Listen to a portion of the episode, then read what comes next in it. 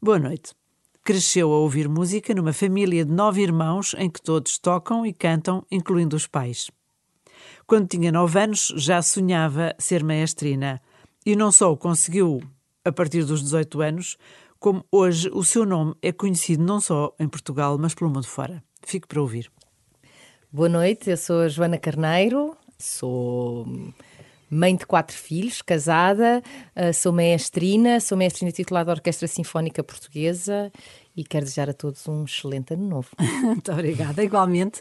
Essa é a hierarquia pela qual começou, é a que prefere?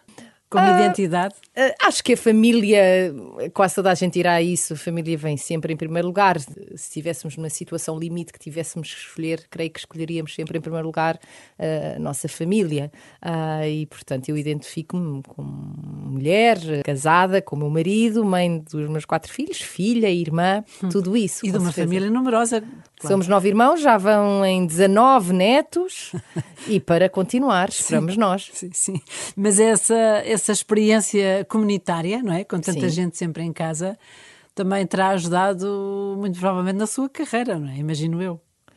Sim. Por causa da dimensão coletiva, não é? Claro, acho que sem dúvida. Uh, essa necessidade de ouvir o outro, de fazer parte de um todo, sem dúvida, numa orquestra tem que haver essa disciplina, tem que haver esse respeito e, e até uma certa humildade, esperar pela nossa vez, uh, compreendermos que somos parte de um grupo e em casa nós também tocávamos muitas vezes juntos, por isso também tive essa experiência de respeitar e de construir qualquer coisa hum. em comunidade. Já lá vamos à sua infância, mas já agora só uma pergunta que é como é que se passa de uma vida de casal, não é? Durante muito tempo sem filhos e de repente três de uma vez e depois logo o outro no dia do ano seguinte. Tivemos quatro filhos no ano, é assim. Exato. Não há muita gente que talvez possa descrever isso.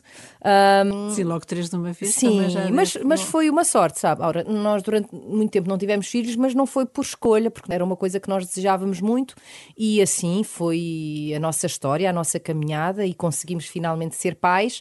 E foi assim de repente, depois dos 40 anos, quatro filhos, eu acharia que seria difícil ter um. Uh, primeiro teve, teve gêmeos, não é? Primeiro tive três sabe. gêmeos e depois tive mais um, mas isso realmente nós queríamos tanto ter, ter filhos e estava a ser tão difícil que, enfim, se, se viesse um, seria a sorte grande. Vieram Super quatro abundante. saudáveis, foi.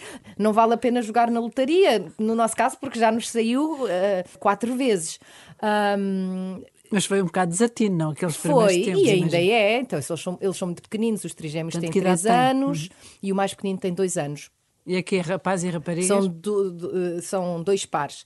E claro que é uma Portanto, transformação. Dois e um, claro. As meninas, são duas meninas e um rapaz, os trigêmeos, e depois tive mais um. Uhum. Mas claro que qualquer pessoa que tenha filhos ou que tenha uma mudança assim radical na vida sabe que enfim, muda completamente a dinâmica familiar. Uh, sim, a sua agenda de viagens e tudo tinha uma vida viagens, sim, e o dia a dia. É? Nós queremos. Uh, não, não é bem as nossas prioridades, porque continuamos a ser tudo o resto que éramos antes. Casados, continua a ser muitíssimo importante, as nossas carreiras continuam a ser muito importantes, mas é, é um exercício de disciplina constante e, claro, é, desde o princípio eles estiveram internados dois meses, os trigêmeos, e depois foi sempre sempre um caos organizado, digamos assim. Três bebés de 2 quilos, que eles tinham 2 quilos quando foram para casa, que tinham que comer três em três horas, a dar de mamar, a tirar leite, uh, tudo aquilo era. Era, era uma era realidade um sinfónica de outra maneira. Era uma realidade sinfónica. Nem sempre afinada. E depois, de repente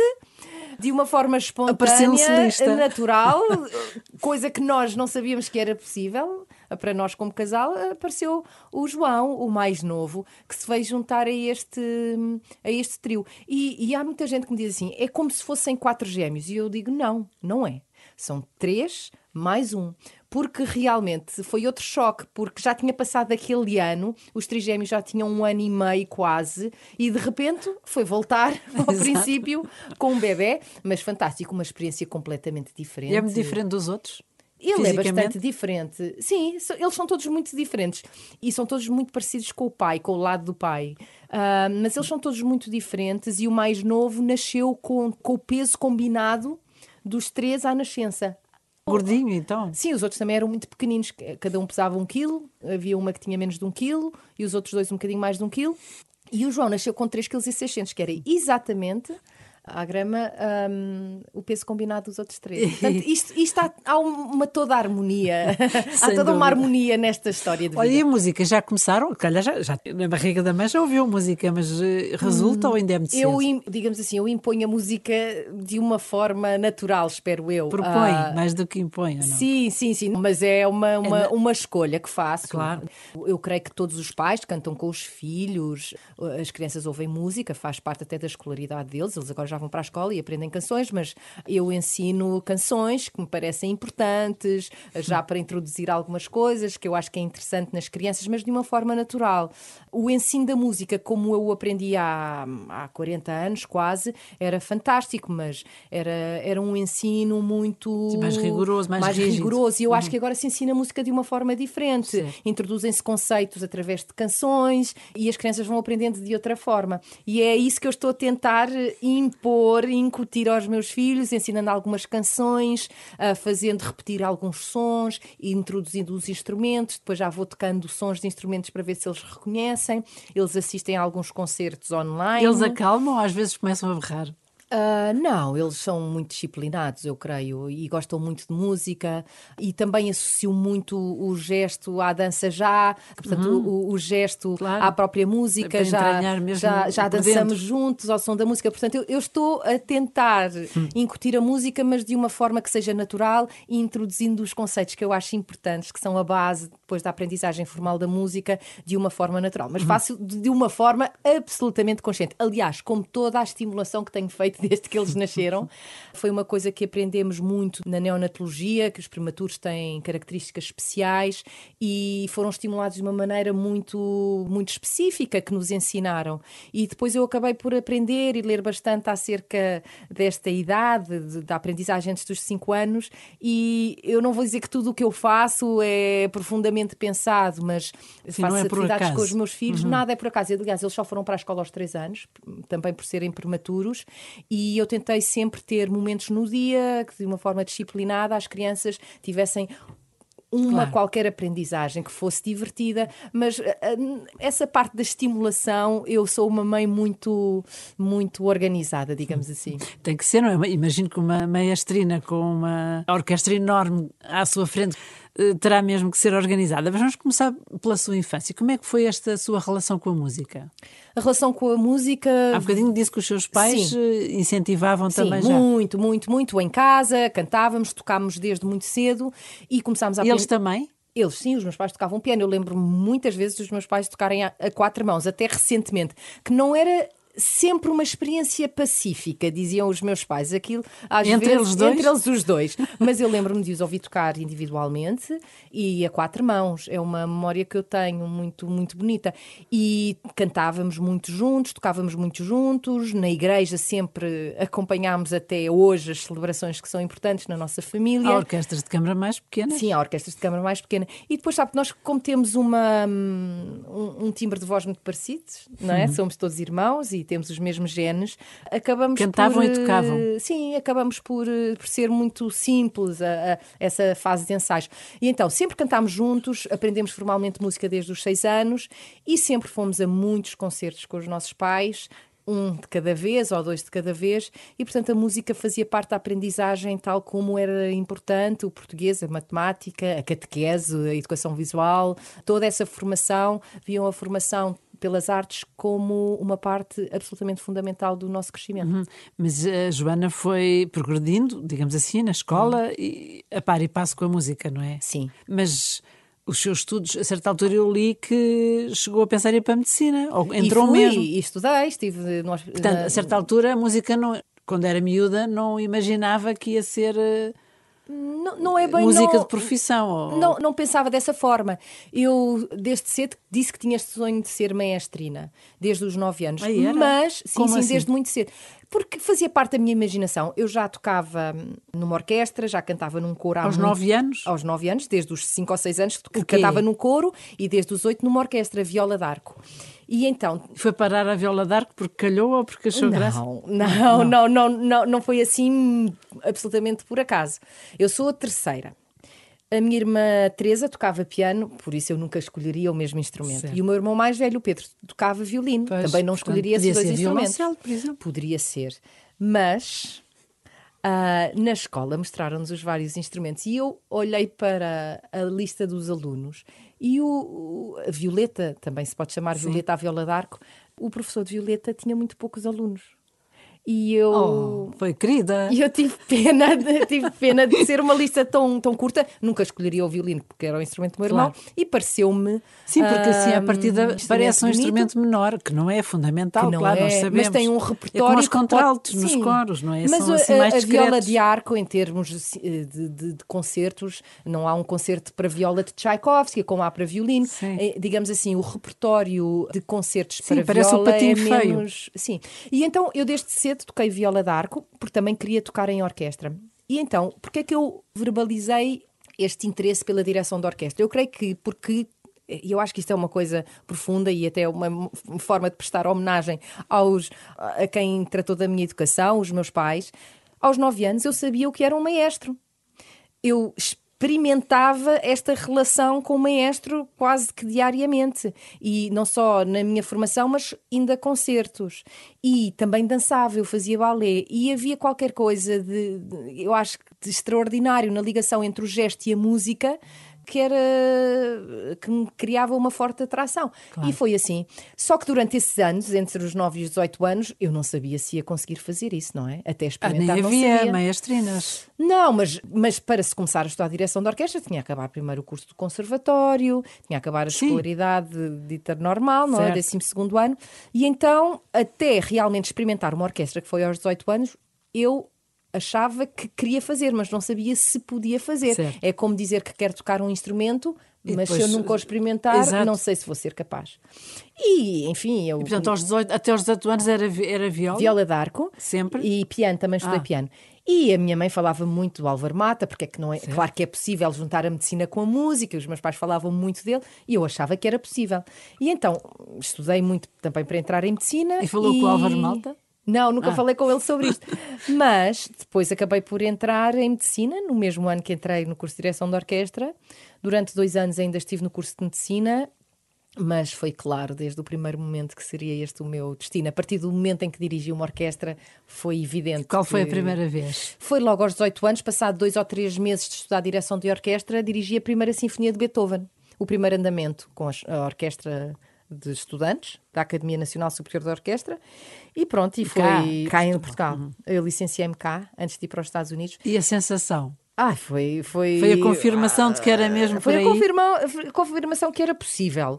Claro que era ao princípio e durante os primeiros anos os estudar, maestros. Estudar, para ver se não. Claro, se não para ver se os nada. gestos eram todos certos. Mas, mas ora, no, princípio de uma Treinava sozinha, não? Claro.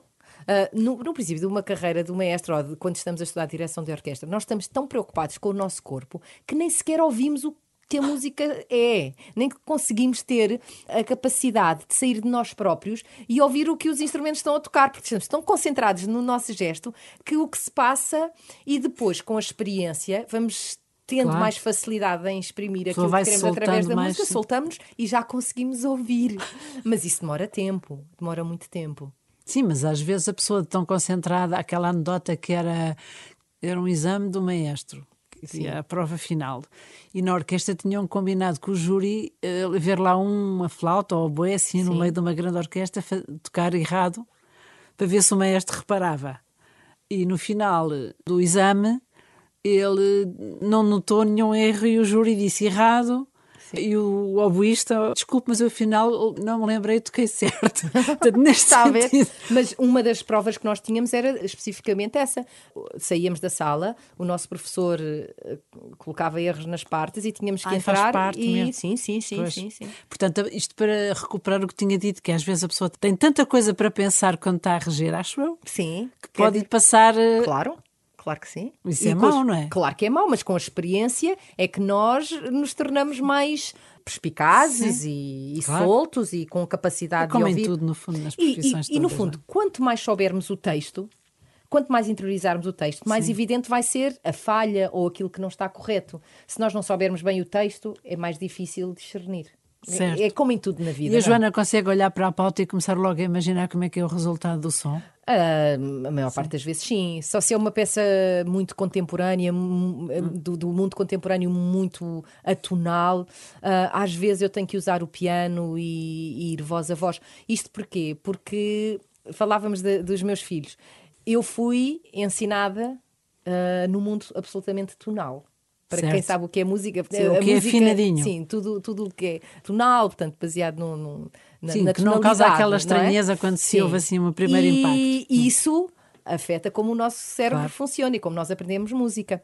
E a música contemporânea, a tonalidade que apareceu no século XX, foi qualquer coisa que surgiu na minha vida já tarde, aos 15 anos. E eu creio que os meus neurónios já estavam ligados daquela forma. Já estavam formatados de uma maneira. E então, eu devo confessar que a maior parte das vezes, quando abro uma partitura, consigo ouvir aquilo que lá está, mas se for assim de uma, de uma complexidade harmónica muito grande, é difícil ouvir ao mesmo tempo. Às vezes é possível ouvir os sons uns a seguir aos outros. Isso é quase que como se fossem uhum. simultâneo. Mas quando são extremamente complexos, sei lá, mais do que cinco sons ao mesmo tempo, uhum. tem que usar uh, um instrumento. Mas isso é um grande desafio para si, já percebi, porque muitas claro. das peças que muitas vezes propõe são desse, claro. desse calibre. Claro, porque temos que andar sempre para Desafios a frente. é que gosta. Claro que sim. Sim, e, e não, não nos podemos esquecer que os artistas são fundamentais para nos ajudarem a perceber quem somos. E faz parte da. Como eu não sou criador, uma grande frustração minha, eu não consigo criar música, é minha obrigação estimular aqueles que têm esse dom, uhum. que têm essa capacidade de me ajudar a pensar uh, o tempo que vivemos agora, quem somos agora, emocionalmente, socialmente, como é que nos relacionamos. Isso traduz-se nos nossos poemas. Claro, na, que é uma beleza pinturas. que não está eh, reduzida a um certo passado, não é? Uma beleza claro. de cada época, incluindo na nossa. Aliás, um dos. E até a dimensão até espiritual, porque lembro-me que quando foi os 100 anos de, das aparições, por exemplo, a Joana propôs, trouxe não é, uma peça que foi executada maravilhosa também do Macmillan. Do, é? James, do James Macmillan, que é um compositor escocês, e sabe que o James Macmillan eu digo-lhe às vezes que ele é o barro do nosso tempo, porque ele costumava escrever música para a igreja, uhum. aos domingos. Ele escrevia o Salmo, escrevia. e todas as uhum. semanas era diferente, como antigamente. Como claro, portanto, a criatividade artística é em função do nosso tempo também. Portanto, e se é verdadeira, resulta, Isso, não é? Exato. E o James Macmillan é um, um, desses compositores que se dedicou muito a esta parte espiritual da música, é, é católico e muito a, a, a, expressar essa sua espiritualidade através da música. E quando foram os 100 anos de, das aparições, ele, ele escreveu esta peça que se chamava O Sol Dançou. Exato. Foi muito bonito também. Estava presente lá na Basílica quando Sim. a executou. Mas, Joana, sei que é católica, não é? Portanto, Sim. já explicou que teve esta formação uh, entranhada desde pequenina, esta identidade. E isso ajuda nesta sua tarefa de, de maestrina? Ajuda-me imenso. Eu também um... reza, entretanto. Ai, sim. Enquanto, rezo, rezo enquanto muito. corre os concertos, não. Dura, enquanto estou a dirigir, não, mas antes, depois todos os dias, antes de entrar no palco. Ainda hoje tive um ensaio de manhã, uh, rezo sempre. Um, não é imediatamente quando acordo, mas quando estou a ir para o trabalho. Uh, e eu acho que nós vivemos um, um, tempo tão especial em que somos chamados a realmente agarrarmos as coisas boas que temos. Não é? Quando existe tanta solidão agora, tanta doença, tanta separação, a incapacidade de, de, nos tocarmos de uma forma natural, como, como crescemos e aprendemos a fazer. Eu sou uma pessoa muito grata pelas coisas que tenho e uma das coisas que eu tenho ainda é conseguir respirar esse oxigênio que é a música. E então eu todos os dias. Remete para outra coisa maior também, não é? Sem dúvida, Muitas eu vezes. poder ter a, essa capacidade de de repente sair deste momento. O Papa Bento XVI, que, sim, que era, grande melómano. Sim, mas falava tão eloquentemente disto. Várias é, vezes. Várias vezes era. Porque percebia-se que ele também vivia, eh, é muito sensível à música, Sim, desde sempre. E tocava, aliás. E, tive, e Era um dos sensibilidade dele. para falar com os artistas de uma forma que hum, para mim, que sou, sou, sou, católica, tinha um significado, mas não, não era preciso ser religiosa. A forma como ele falava da música. Quando ele nos falou no CCB para uhum. os artistas, como ele diz, uh, criem todos os dias na, nossa, na vossa vida um lugar de beleza, qualquer coisa assim que ele disse, ou quando dizia a música tem esta capacidade, a arte tem esta capacidade de nos fazer sair imediatamente do cotidiano. E isto é para quem seja religioso ou quem não seja religioso. Todos nós temos uma dimensão eh, espiritual, qualquer que ela seja. Para mim, tem esta. Foi assim que a aprendi. Nasci numa família católica e tive essa aprendizagem. E hoje é uma escolha, claramente, uhum. mas sinto que faz parte de mim. Nunca tive assim uma crise. Uh, sempre senti que era, uma, que era uma coisa boa, que era uma coisa natural. Ou seja, uh, uh, nós percebermos que não estamos sozinhos e há qualquer coisa de muito maior que nós, eh, seja a música, seja para onde a música nos leva, e no meu caso expressa-se através desse, dessa fé que depois tem sinais e, e ritos uh, que fazem parte dessa fé, mas, mas tem a ver com uma dimensão, quando eu digo que rezo todos os dias, claro que pode ser uma oração, mas é neste sentido de que sinto que faço parte desta recriação, da criação num sentido uh, muito maior, maior do, do termo, muito maior do que eu do... e estou exato. grata todos os dias por isso. Exato. Se calhar também por isso é que mesmo aqueles que habitualmente não frequentam concertos, nesta época natalícia e também na, das festas, há sempre muitos concertos, não é? Assim, é como se houvesse uma necessidade que as pessoas sentem também de ir a um concerto. É, é, verdade. Quando nós planeamos os concertos de Natal, nós sabemos que vão sempre encher. E... Às vezes a mesma peça pode ser uh, proposta fora da época de Natal e se calhar não tem tantos in interessados. Exatamente. Nós, no ano passado, por exemplo, tocámos o Messias de Handel. Este ano não vamos fazê-lo. Vamos tocar uma peça de Wagner que foi um presente uhum. de, de, Wagner à sua mulher porque tinha nascido o filho deles. E... O Idílio de Siegfried. Sim, uhum. o Idílio de Siegfried. Uh, mas realmente, eu acho que há qualquer coisa nesta época natalícia que provoca o encontro, que provoca esta, esta necessidade das sim, pessoas se encontrarem. Alguém tem necessidade de remeter para outra coisa maior. É? Exato. De, e a música ajuda. Sim, Sim, porque nem toda a gente celebra o Natal de uma forma religiosa, mas o Natal é um momento em que nos juntamos como pessoas e, e precisamos de, e que nos apercebemos que há qualquer coisa eh, que nos une, que é superior a nós, uh, qualquer que Sim, seja. Sim, que remete para uma plenitude maior Exato. do que o ramo-ramo cotidiano. Exatamente, é? exatamente. E posso perguntar-lhe se, se há assim algum compositor preferido ou se daquela velha máxima, se tivesse que ir para uma ilha deserta, certa, quem é que eu é levava? Que Bom, eu acho que levava uh, compositores, sobretudo do nosso tempo. Levava o James Macmillan, de certeza, levava o John Adams, uh, enfim, peças do John Adams, peças do James Macmillan e talvez o Beethoven ou Stravinsky. São dois compositores com os quais eu que já não estão vivos, mas com os quais eu sinto uma são ligação muito, muito forte. Esses dois últimos são muito telúricos, são assim muito. Sim, é? sim. Eu tenho e dirijo muita música destes dois compositores. Aliás, eu acho que eles estão, sempre, estão muito relacionados. Ah, e a história da música é isso mesmo. A música vai-se. Só há 12 notas, não é? E estas notas vão se juntando de formas diferentes e é uma evolução que vai tendo pequenas revoluções ao longo do tempo, mas sempre inspiradas eh, de alguma forma no passado. Portanto, levaria se calhar esses dois compositores, Beethoven, Stravinsky e dois uhum. compositores do nosso tempo. Uhum. E talvez a Gubaidulina, que é outra compositora extraordinária. Quem é? A Sofia Gubaidulina que nasceu ainda nos tempos soviéticos e é uma compositora sempre com uma carga espiritual eh, enorme. A Eucaristia entra em peças como o Concerto para Violino, que ela escreveu, um, e é uma, é uma forma de ela uh, trazer. Às vezes é, é, é, pode haver sinais como a cruz, que estão uhum. expostos na música formalmente, mas é muita experiência que ela sente enquanto uma pessoa de fé. Uhum. E a música dela toda está recheada de, da experiência ou litúrgica ou espiritual uhum. em geral dela. Sofia Gubaidulina talvez também levasse algumas das peças dela. Fica aqui o registro também, já agora também o próprio, fiquei curiosa, vou procurar. E pessoas de referência, nós estamos quase a chegar ao fim, gostava de terminar com isso. Imagina a sua carreira, felizmente ainda por diante vai-se cruzar com muitos outros, mas assim, pessoas de referência na música, maestros ou hum. professores, Sim. quem são e o porquê? O que é que Sim. aprendeu com eles concretamente? Eu acho que estes compositores que eu disse, o John Adams, o James Macmillan, foram com certeza compositores. Mas que, pessoalmente? Sim, e, tra e, trabalhei muitas vezes com eles. Principalmente o John Adams, e eu dirijo muito a música dele, as óperas dele. O James Macmillan, uh, na altura das aparições, uhum. uh, no ano passado ele fez 60 anos e participei nas celebrações uh, no Festival de Edimburgo, também com duas peças deles, uma ligada a Maria. É uma pessoa fantástica, o James Macmillan. Mas eu diria que há outra pessoa que tem sido muito importante na minha vida que é um encenador. O nome dele é Peter Sellers e ele trabalhou muitas vezes com John Adams e por isso eu trabalhei muitas vezes com ele e já dirigi várias peças encenadas por ele.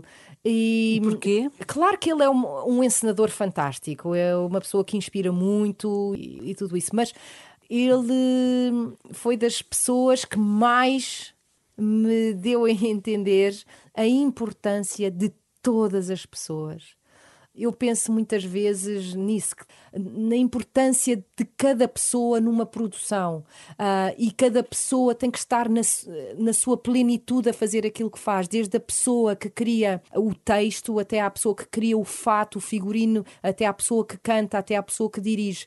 E, e o Peter Sellers, com certeza, mas o Peter Sellers tem este afeto e esta forma de tratar toda a gente, de inspirar toda a gente que está à volta dele. É quase como aquela noção de obra de arte total que vem do Wagner, que tudo é igualmente importante. E é uma pessoa com uma profundidade enorme e na sua forma de tratar a música e todo aquilo, tudo aquilo que é em cena vai muito ao encontro daquilo que é organicamente o ser humano e aquilo que o ser humano é hoje por isso nós vemos às vezes as óperas dele de Mozart uh, nos dias de hoje e às vezes vemos encenações que achamos que à partida não fazem sentido, mas é muito porque ele procura esta identidade e, e identificar mesmo óperas que já são do passado com aquilo que se passa hoje. E é uma pessoa que fala muito no amor. Olha, e falávamos também da minha dimensão religiosa, e olha, e o Papa Francisco e o Papa Bento XVI tanto nos dizem isso, e encontrar o amor e a nossa salvação na nossa relação com o outro e como nós amamos o outro. E eu acho que o Peter Sellers talvez tenha sido o artista e o meu professor com quem eu mais aprendi, não só no sentido musical, mas como é que a relação com o outro e o respeito pelo outro e ouvir o outro e provocar a excelência no outro nos pode ajudar a criar uma obra de arte total. É muito bonito Joana estar a dizer isso porque a Joana é filha de pais famosos.